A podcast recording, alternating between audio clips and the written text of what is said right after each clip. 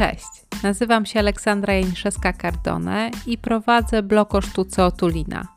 Możecie znaleźć mnie na stronie internetowej otulina blog kropka p l, a także na Facebooku czy Instagramie.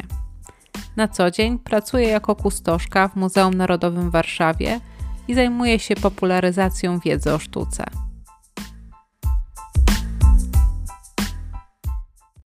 Jak pewnie sami zdążyliście już to odczuć na własnej skórze, może we własnym ciele, sytuacja na świecie wcale się nie poprawia.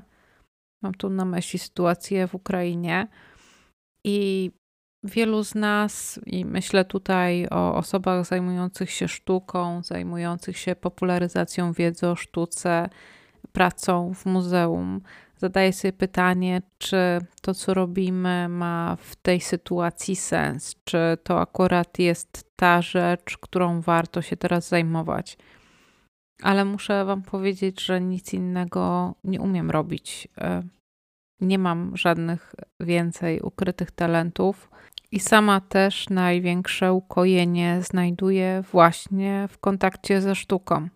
Wszystkich was, którzy słuchaliście poprzedniego odcinka, na pewno nie zaskoczy to, że w tych trudnych chwilach moja głowa w naturalny sposób ciąży ku Rembrandtowi. Samo mnie dosyć to zaskakuje, ponieważ miałam dosyć długą przerwę od kontaktu z jego dziełami, z jego obrazami. Natomiast teraz, kiedy myślę o tym, jak poprawić swój nastrój, jak poprawić samomyślenie, pojawiają mi się pod powiekami właśnie jego obrazy.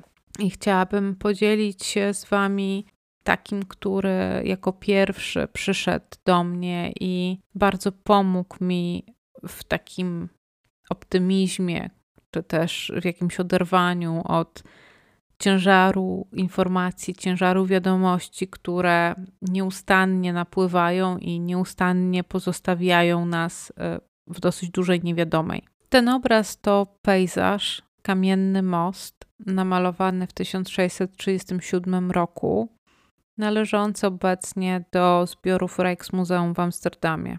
To, co dla mnie najważniejsze w tym pejzażu, jednym z dosyć rzadkich okazów w twórczości Rembrandta, ponieważ namalował on tylko sześć pejzaży. Dużo więcej takich tego typu przedstawień znajdziemy w jego twórczości rysunkowej i graficznej. I dzieło to ma niezwykłą konstrukcję nastroju. Nastroju, który wyraża się poprzez naturę. Mamy takie strefy ciemności i strefy bardzo silnego światła, w których zatopiona jest niejako natura, a jednocześnie ten nagły przebłysk światła wyłaniający z dopiero co, prawdopodobnie dopiero co burzliwej przestrzeni taką grupę drzew bardzo przypomina mi po prostu chwile spędzone w naturze, takie kiedy właśnie zbiera się na burzę, zbiera się na deszcz, ale światło jeszcze walczy o lepsze z nadciągającymi chmurami. I też takie skontrastowanie bardzo mocno oświetlonych, bardzo takich żywiołowych wręcz fragmentów tej kompozycji z miejscami, które pozostają w cieniu. I niezależnie od tego, jak to przekłada się na samą kompozycję, czy też to, co jest po prostu w niej ukazane, traktuję to również jako rodzaj metafory tego, co teraz się dzieje. Tak to do mnie przemawia, ponieważ jest tyle wydarzeń z codziennego życia, które zatopione są w takim lekkim cieniu, w czymś, co nie przynosi specjalnej radości, ale też specjalnie nie przybija. I mówię tutaj o codziennych obowiązkach, codziennych koniecznościach, codziennym chodzeniu czy do pracy, czy po prostu spełnianiu swoich powinności.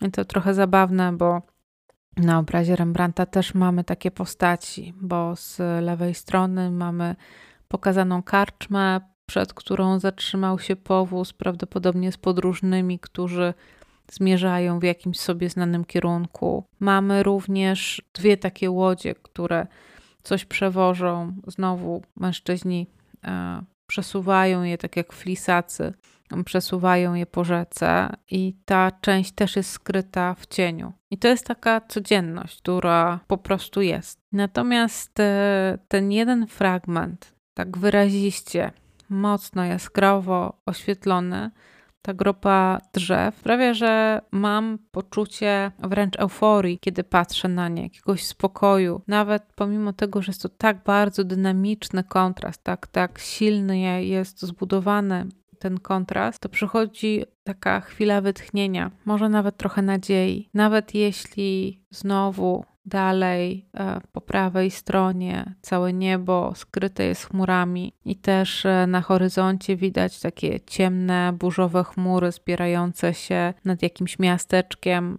Widzimy w oddali wieżę kościoła, ale sposób, w jaki Rembrandt to złożył, całość, sprawia, że każda z tych części zdaje się być równoważna, zdaje się być po prostu jedną z części większej całości. Jak wspomniałam, Rembrandt nie był artystą, który specjalizował się w malarstwie pejzażowym, ale miał niewątpliwie olbrzymi zmysł obserwacji, który widoczny jest przede wszystkim w jego dziełach rytowniczych, w akwafortach, które właśnie też w tych latach właśnie trzydziestych czy na początku lat czterdziestych produkował. Wiele z nich powstawało w wyniku jego spacerów, które odbywał wokół Amsterdamu. Dzięki nim możemy zobaczyć, skąd czerpał swoje inspiracje, możemy zobaczyć też pewien rodzaj malowniczości,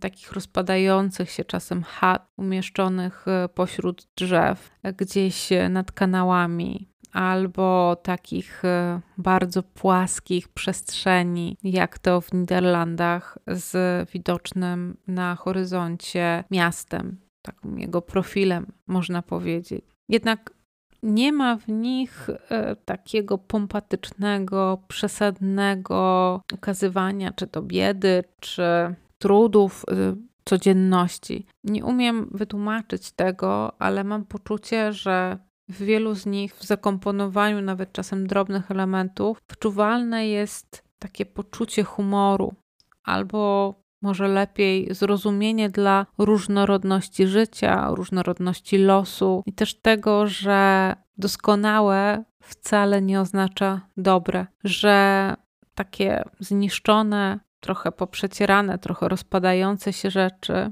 czy to właśnie budowle, czy tak jak tutaj na tym obrazie kamienny mostek, czy prowadząca do niego droga, wszystko jest takie trochę zużyte, ale to też daje takie poczucie, że następuje tutaj trwanie. Mamy obraz czegoś, co trwa przez dziesięciolecia, jest używane przez ludzi, jest elementem ich codzienności i myślę, że to daje owo poczucie ukojenia. Rzeczy nie giną nagle, gwałtownie i nie pojawiają się jak feniks z popiołów, całkowicie nowe, wspaniałe i lśniące, tylko po prostu krok za krokiem kolejnych użytkowników, czy ta droga, czy ten most traci ten swój pierwotny blask, traci e, doskonałość, ale zyskuje coś o wiele ważniejszego, zyskuje miejsce w pamięci osób, które go używają, zyskuje też e, miejsce w e, ich wyobraźni, kiedy myślą o topografii i to wszystko, te znajome punkty, znajome elementy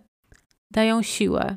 Ta siła opiera się na poczuciu przynależności właśnie do tej przestrzeni, swojskości, rozpoznawalności miejsca i dzięki temu ono staje się własne, staje się bliskie i staje się po prostu domem. I takie też mam poczucie, kiedy oglądam owe ryciny, o których wspomniałam, ukazujące pejzaże chociażby wokół Amsterdamu, ale też obraz, który nie wiemy dokładnie, jakie miejsce może ukazywać, bo jest to trochę wyidealizowane miejsce, po prostu zakomponowane przez artystę, trochę na podstawie dzieł innych artystów, trochę pewnie też y, złożone z elementów, które miał możliwość zaobserwować w trakcie podróży, ale niezależnie od tego jest ono po prostu czymś bardzo bliskim, czymś swojskim. I myślę, że właśnie na tym polega